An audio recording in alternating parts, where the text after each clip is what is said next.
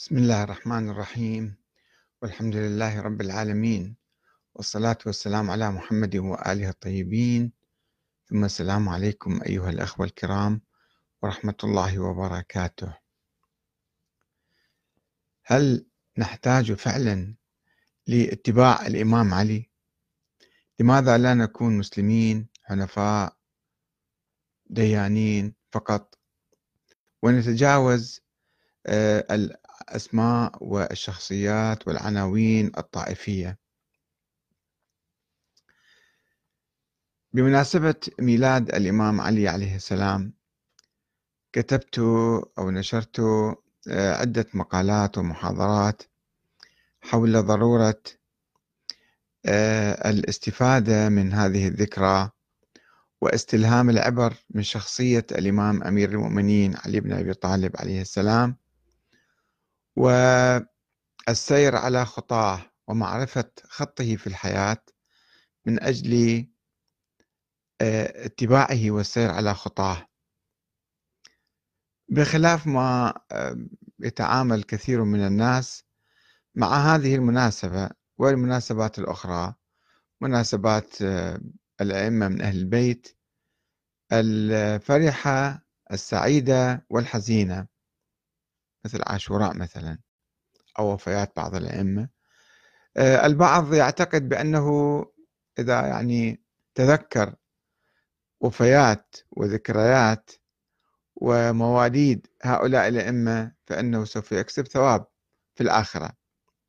وهذا يكفي من دون ما يغوص كثيرا في معرفة شخصية هذا الإمام أو ذاك أو استلهام الدروس التي يمكن والعبر التي تسخر بها حياته. وأنا أتذكر قبل حوالي ستين سنة عندما بدأ الاحتفال بمولد الإمام علي بن أبي طالب في كربلاء بأيام الشيوعيين أيام عبد الكريم قاسم. فالحركة الدينية في كربلاء في تلك الأيام وفي العراق عموما أقامت احتفالا ضخما جدا في حسينية كانت تعرف في تلك الأيام باسم الحسينية الطهرانية. كانت في الحقيقة أضخم بناء في كربلاء في تلك الأيام. حسينية واسعة قاعات كبيرة فيها وكان يحضر هذا الاحتفال. يعني من كل أنحاء العراق حتى الوزراء كانوا يحضرون أو مسؤولين من الدولة. أقامه يعني سيد الشيرازي سيد الشيرازي بالتعاون مع السيد محسن الحكيم في تلك الأيام. آه، وكان احتفال يعني سياسي بالحقيقة الآن أنا أتذكر يعني وأنتبه لهذه الشغلة. كان احتفال سياسي لإثبات وجود الحركة الدينية الإسلامية في مقابل التيارات الأخرى اللي كانت موجودة في الشارع التيار الشيوعي اللي كان طاغي والتيار القومي والتيار البعثي وعندما آه، سقط البعثيون في تجربتهم الأولى في 63 أيضا كان الاحتفال مناسبة للسخرية والاستهزاء بالبعثيين في تلك الأيام. آه، احتفال شعبي كان احتفال شعبي كل المدينة كانت تزين وفيها يعني ابتكارات فنية في كل ساحة كانوا يعملون ابتكارات فنية تثير إعجاب الناس ويعني آه، وأيضا في ميلاد الإمام الحسين في ثلاثة شعبان كانوا يأخذون احتفال في النجف. أيضا احتفال جماهيري عراقي كان يعني كل العراقيين كانوا يحضرون فيه. هذا كان شيء جيد يعني أنه استخدام المناسبات الدينية لأجل أهداف سياسية. حقيقة إذا رجعنا لي وراء أيضا يعني الاحتفال بعاشوراء وب استشهاد الإمام الحسين هذا أكثر شيء يعني انتشر عند الشيعة في العراق في أيام الدولة البويهية. وكان هذا شيء يعني عمل بأيضا بعد سياسي لإبراز البعد السياسي واستقطاب الناس وأيضا ولا سيما الاحتفال بعيد الغدير. سموه عيد الغدير في أيام الدولة البويهية في القرن الرابع والخامس الهجري. بالذات موضوع الغدير استخدموه الفاطميين في البداية في مصر ثم البويهيين البويهيون في في العراق من أجل سحب البساط من تحت الخلافة العباسية. أن أنتم يا عباسيون أنتم ما عندكم شرعية بالحكم وشرعية للإمام علي بالنص ولأولاده فللفاطميين وللشيعة والعباسيين يخرجون أوت يصيرون خارج الشرعية. ولذلك كان في بعد سياسي. الآن مثلا يحتفلون في يوم الغدير ولكن ما في بعد سياسي. ما موجه ضد أحد. ولكن كتقليد البعض يحاول إحياء هذا اليوم كتقليد. وكذلك موضوع الإمام علي أيضا كتقليد يعني آه، فقط ك... آه، يعني كولاء شخصي أو كذا ما في شيء يعني سياسي.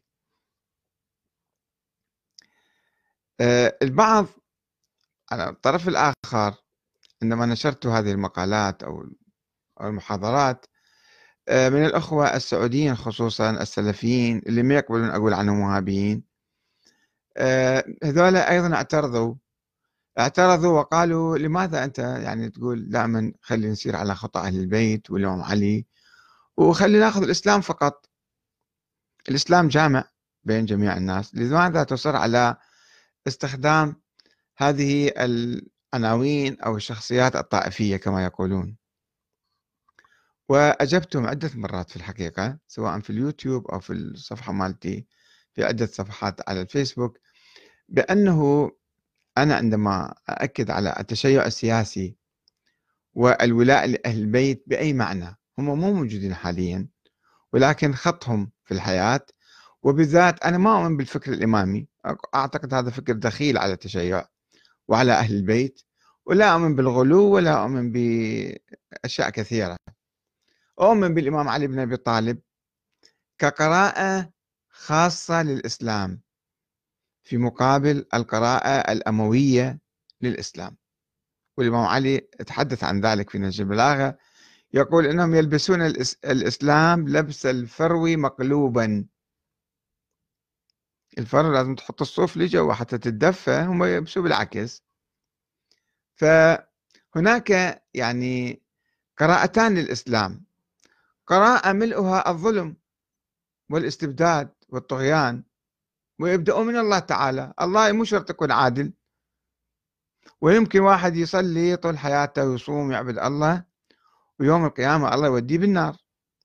وواحد كافر لا يصلي لا يصوم لا كذا والله يوديه بالجنة. الله كيفه؟ هذا عدل. الله مو شرط يكون عادل. مفاهيمهم هكذا ينظرون. ويجون من الله إلى الحكام. الحاكم أيضا مو شرط يكون عادل.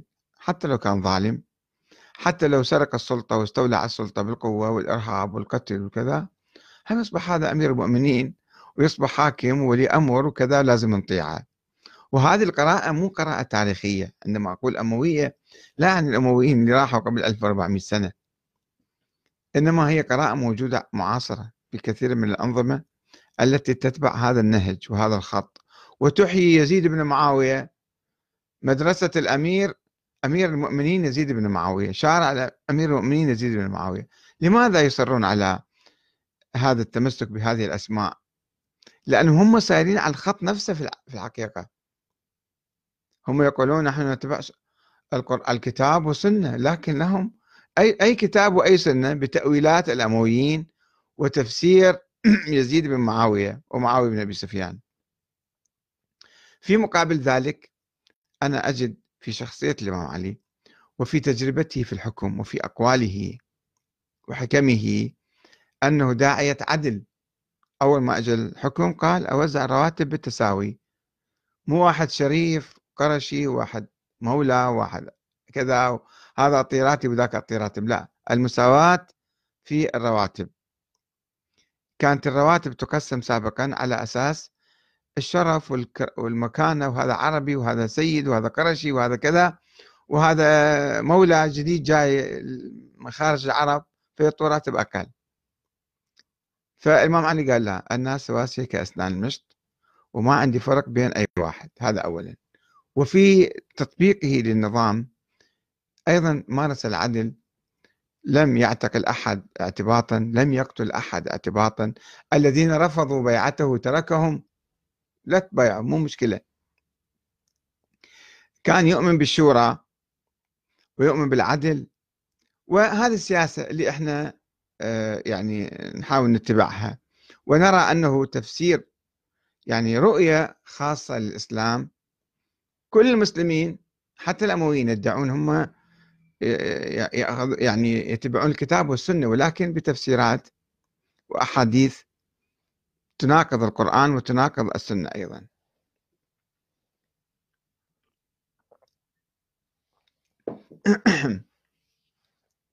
الإمام الحسين الإمام الحسين ويزيد. يزيد استولى على السلطة بالقوة وأخذ البيعة بالإكراه. زمن أبوه بعد ذلك الإمام الحسين رفض. فهذا الرفض يعطي شحنة قوية لكل الشعوب الباحثة عن الحرية. أهل الكوفة ماذا فعلوا؟ رفضوا هذه البيعة. قالوا لا نبايع بالقسر والإرهاب. وهم اختاروا الإمام اللي يردوه. كتبوا له رسائل وتعال وإجا بعث سفيرة مسلم بن عقيل وبايعوه. فإذا هذا نموذج يحتذى به اليوم لكل الشعوب العربية والإسلامية التي ترفض الاستيلاء على السلطة بالقوة أو التمديد أو أو الوصية بواحد يأخذون البيعة بالإكراه من الناس. فهذا هو التشيع اللي أنا أدعو إليه التشيع العلوي الحسيني. فالأخ يقول هل فعلا نحتاج لاتباع الإمام علي؟ نعم نحتاج. هاي مو طائفية. هاي مو طائفية هذا نموذج. نموذج حي ومستمر. والآن نحن نعاني في أمتنا العربية والإسلامية من الطغيان والاستبداد وتمديد الحكومات تمديد كل واحد يمدد نفسه والاستيلاء على السلطة بالقوة والظلم والطغيان والتعسف وكذا.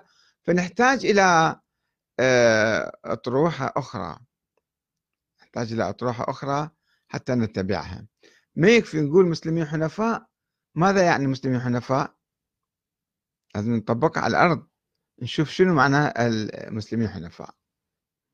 هذا موضوع كان عندنا وموضوع يمكن آه، يعني مواضيع أخرى بالحقيقة اليوم. آه، تعرفون بكرة آه، غدا يعني عند الأكراد الأخوة الأكراد والإيرانيين والشعوب يعني شعوب تركية وأفغانية وكذا يحتفلون برأس السنة هاي السنة الخاصة عندهم الربيع يعني بداية الربيع اللي يصادف غدا. يسموه عيد نوروز. البعض من الأخوة السلفيين أيضا يستنكرون يقول هذا حرام بدعة وكذا. وهنا في اختلاط في في فهم البدعة. البدعة إدخال شيء بالدين ليس من الدين. هاي البدعة المحرمة. أما الابتداع في الأمور المدنية في الأمور العرفية في الأمور العقلية ما في مشكلة ما ما تتعارض مع الدين. وأشياء طبيعية هذا مناسبة الربيع متفتح والزهور والورود والكذا والخضار. الناس يطلعون شوية يشمون هواء ويفرحون شنو في شنو المشكلة في ذلك يعني؟ وما يقولون هذا عبادة جزء من الله موصي بها ولا النبي محمد. فأنه تحريم هذا الشيء هذا خطأ كبير. مثل ما يطرفون كثيرا تعرفون الأخوة. حتى تقديم الورود للمرضى أو هذه بدعة لأنه هذه هم ما عارفين الشيء يمكن ورد ما شايفين بحياتهم. أه، وإذا جاء واحد ودى باقة ورد للمريض نفسيا يرتاح. هذه عادة غربية. طيب وإذا عادة غربية؟ ثم ماذا يعني؟ كل شيء بالغرب حرام يعني؟ الشيء اللي يتعلق بالدين المسيحي أو بالدين اليهودي لا تسوي بس فالشيء عرفي فالشيء مثلا عيد الأم كما يقولون الآن أيضا بكرة في بعض البلاد يعتبرون هذا اليوم يوم عيد الشجرة أو عيد الأم. هذه أعياد مثل أعياد وطنية كان يحرمون حتى الأعياد الوطنية أنه هاي الأعياد الوطنية ما يجوز حرام.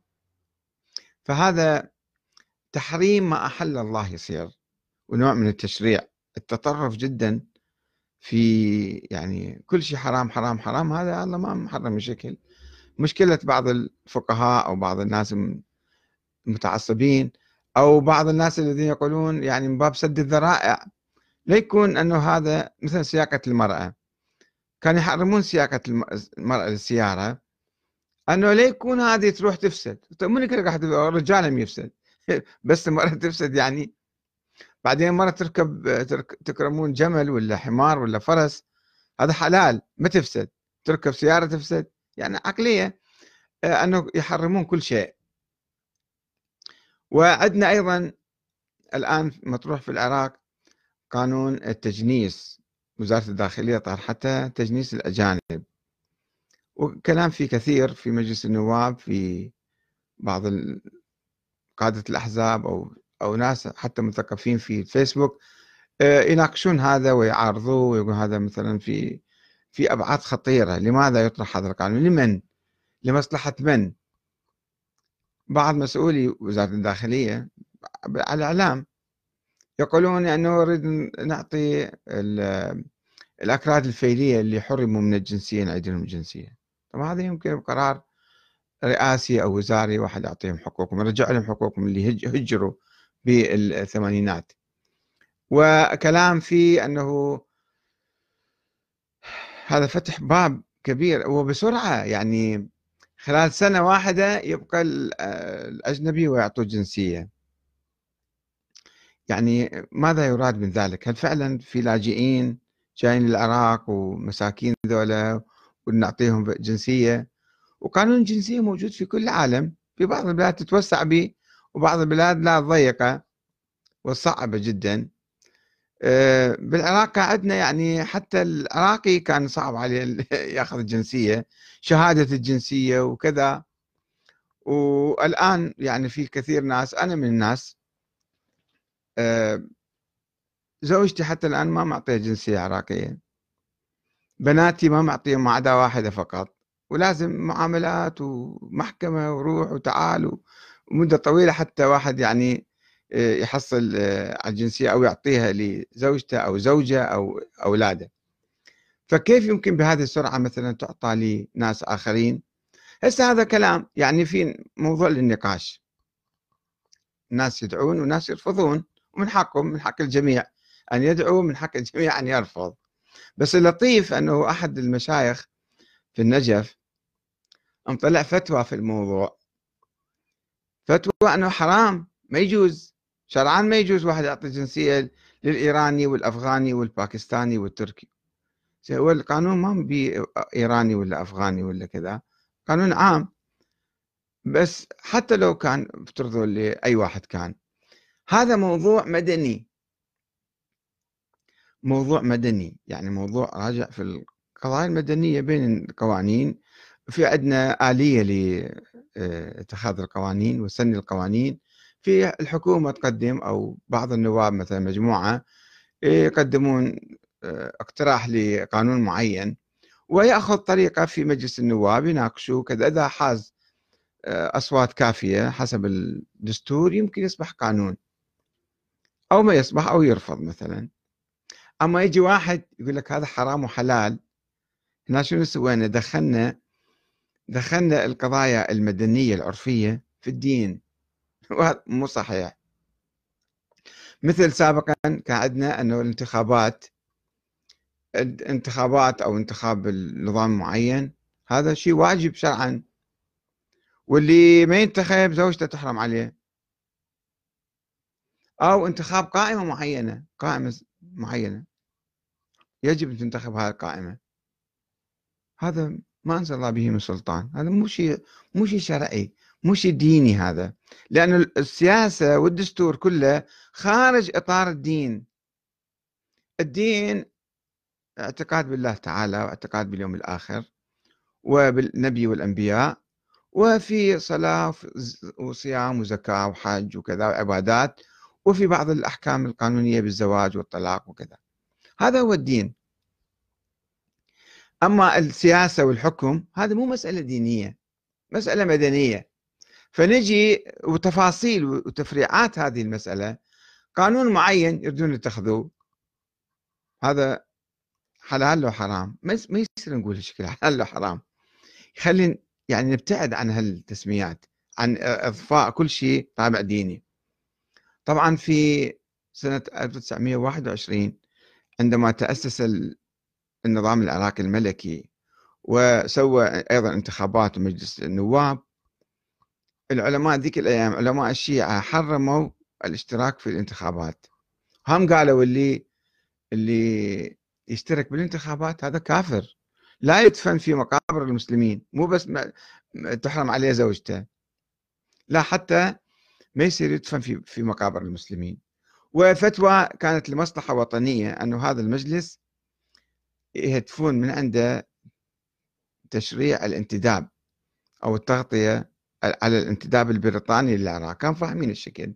وأيضا هذا يعني واحد يجي يقول المصلحة الوطنية تقتضي أن لا ننتخب أو المصلحة الوطنية تقتضي أن ننتخب. أن ننتخب الدستور ننتخب قائمة معينة ننتخب نائب معين ننتخب رئيس معين مثلا. بس ما نسويها مسألة دينية. أنه اللي آه، ينتخب هذا واجب والما ينتخب حرام. وهذا القانون اللي شرعه هذا حلال ولا حرام؟ مو صحيح الشكل يعني أنا مع الأسف مبتلين بهالنوعية من الفتاوى اللي يعني تجير. وبعدين ربما حتى صاحب الفتوى يتبرأ من عندها يقول لا بطلت أنا ما قلت الكلام أصلا من البداية. أيضا يصير هالشكل.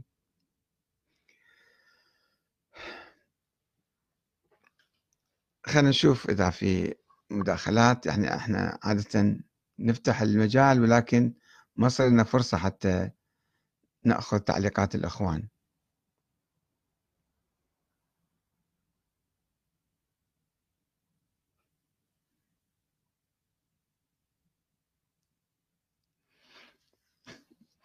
محمد حمادي يقول إن هذا الدين متين فأوغلوا فيه برفق ولا تكرهوا أنفسكم. فإن المنبت لا أرضا قطع ولا ظهرا أبقى. هذه كلمة الإمام علي أعتقد. لا أرضا قطع اللي يعني يسير بعنف يعني يحاول يستعجل. لا أرضا قطع ولا ظهرا أبقى. حتى الفرس مالته تموت مثلا. لا ظهرا أبقى ولا أرضا قطع. هو معدل هذا مرة ثانية.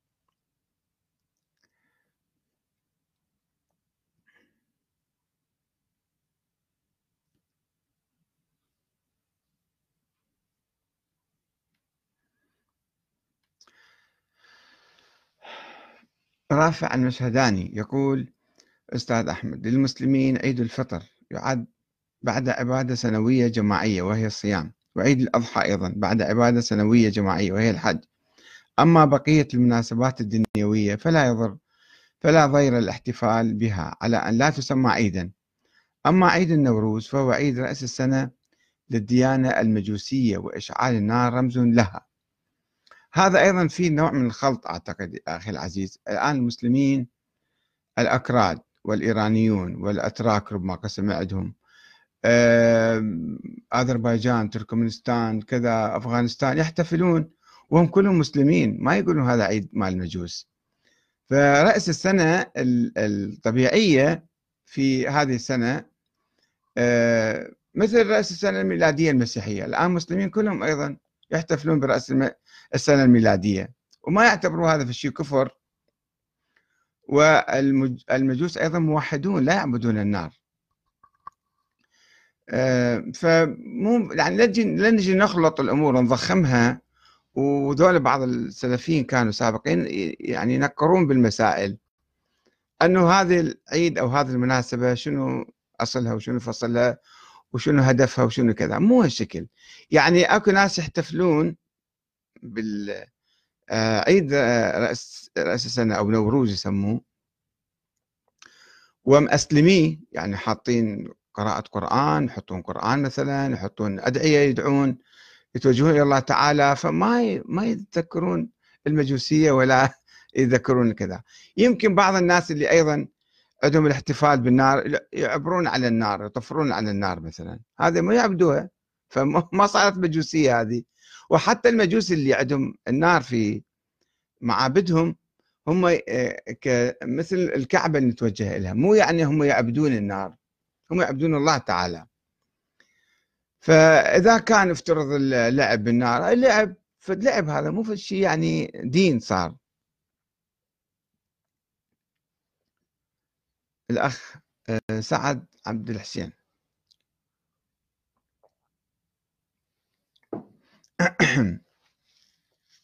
يقول سجاد عباس يخاطب أحد الحديث اللي أوردته موضوع من نقتدي بالقاتل أم المقتول من الأصحاب؟ بالسارق منهم أم برافض السرقة؟ بمن شتم بعضهم بعضا. سجاد عباس يقول قال رسول الله أصحابي كالنجوم. بأيهم اقتديتم اهتديتم. وسيدنا علي كرم الله وجهه لم يكن صحابيا فحسب بل أخا لرسول الله. قبل الدعوة وبعد الدعوة وهو من باب مدينة علم الرسول الأعظم. لماذا نجرد الأمة الإسلامية عن رموزها لما نلغي دور القدوة؟ يعني الأخ أيضا يناقشه الأخ سعد عبد الحسين يقول هذا حديث موضوع. يعني فعلا بأي ما اقتديتم اهتديتم شلون صار؟ وبعض الناس يتخذون سنة الصحابة كسنة النبي يعني يقول لك هذا. فهذا شيء مبالغة فيه يعني والصحابة مختلفين مواقف مختلفة فتاوى مختلفة معارك عديدة بيناتهم فكلهم كلهم يعني صاروا كالنجوم مثلا ما, أعتقد صحيح.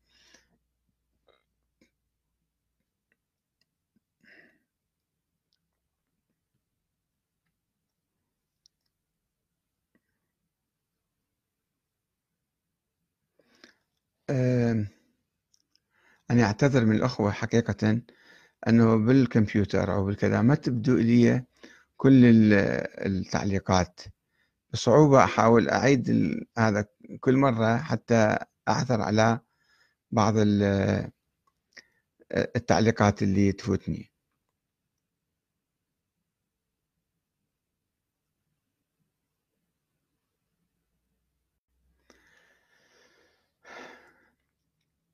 على حال خلاصة الكلام أنه يعني الاحتفال بمواليد الأئمة إذا واحد اعتبر في الشيء باب استلهام الذكرى ما بها شيء يعني. آه، أما ما يجعله في شيء ديني إذا جعلناه شيء ديني هذا ما كان موجود. حتى عند الأئمة والشيعة الأوائل ما كان عندهم احتفال بميلاد النبي أو احتفال بميلاد علي أو احتفال. بس هذه صارت قضايا سياسية آه، عبر التاريخ يعني واستدعت إحياء بعض الذكريات في مقابل بعض. الآن الناس طبعا بعضهم يتطرفون جدا وأشوف العتبة العباسية العتبة الحسينية دائما ينشرون آه، يعني كل يوم مثلا يجيبون تواريخ ما أعرف منين طلعوها ميلاد علي الأصغر. بس منين عرفت ميلاد علي الأصغر؟ شو وقت ولد متى؟ أو ميلاد علي الأكبر؟ أو ميلاد فلان؟ الأسماء كلها وهمية افترضوها ويحطوها. ومن أجل يعني آه، عمل في ثقافة معينة. والحقيقة مع الأسف الشديد أيضا أنه بعض الشيعة الآن متخذين هالاحتفالات الحزينة والسعيدة. يعني بمواليد الأئمة وفياتهم هذا الجدول اليومية عنده وكل يوم عنده في مناسبة. إيه، زين وبعدين بعدين شنو؟ يعني آه، وين القضية مالت أهل البيت؟ وين خط الإمام علي؟ وين خط الإمام الحسين؟ هذا ما ما عندهم ما يفكرون فيه. يعني صايرة كأنه قضية فقط شخصية الاهتمام بشخصيات الأئمة من أهل البيت. أما منهجهم رسالتهم خطهم في الحياة فما ينتبهوا لهذا هذا اللي يجب نهتم فيه. أكثر ما نهتم بمثلا اليوم نحتفل بميلاد الإمام وذاك الإمام ويوميا يشوفون ميلاد فلان الإمام فلان واحد بعد ثاني. وبعض الأئمة عدة مرات يولدون وعدة مرات يتوفون. وشوفون يعني مناسبات وفيات الزهراء ثلاث مرات عشرة أيام يأخذوها ويوميا طالعين في مناسبة جديدة. فصار تشيع الطقوس تشيع المواليد والذكريات. كأن عندنا مجلة في كربلاء في الستينات تصدر. الشيخ الطبسي كان يصد السيد كذا الطبسي ما أتذكر الآن أنه هذه اسمها ذكريات المعصومين مجلة خاصة فقط حد ذكريات. بينما يشوفون عندنا نقص في في التعرف على أهل البيت حقيقة والإقتداء بهم واستلهام العبر والدروس من حياتهم. أعتقد لهذا الحد نكتفي ونلتقي بكم إن شاء الله في أوقات أخرى. والسلام عليكم ورحمة الله وبركاته. الشكر لجميع الأخوة الذين شاركونا وحضروا هذا الحديث. وتصبحون على ألف خير.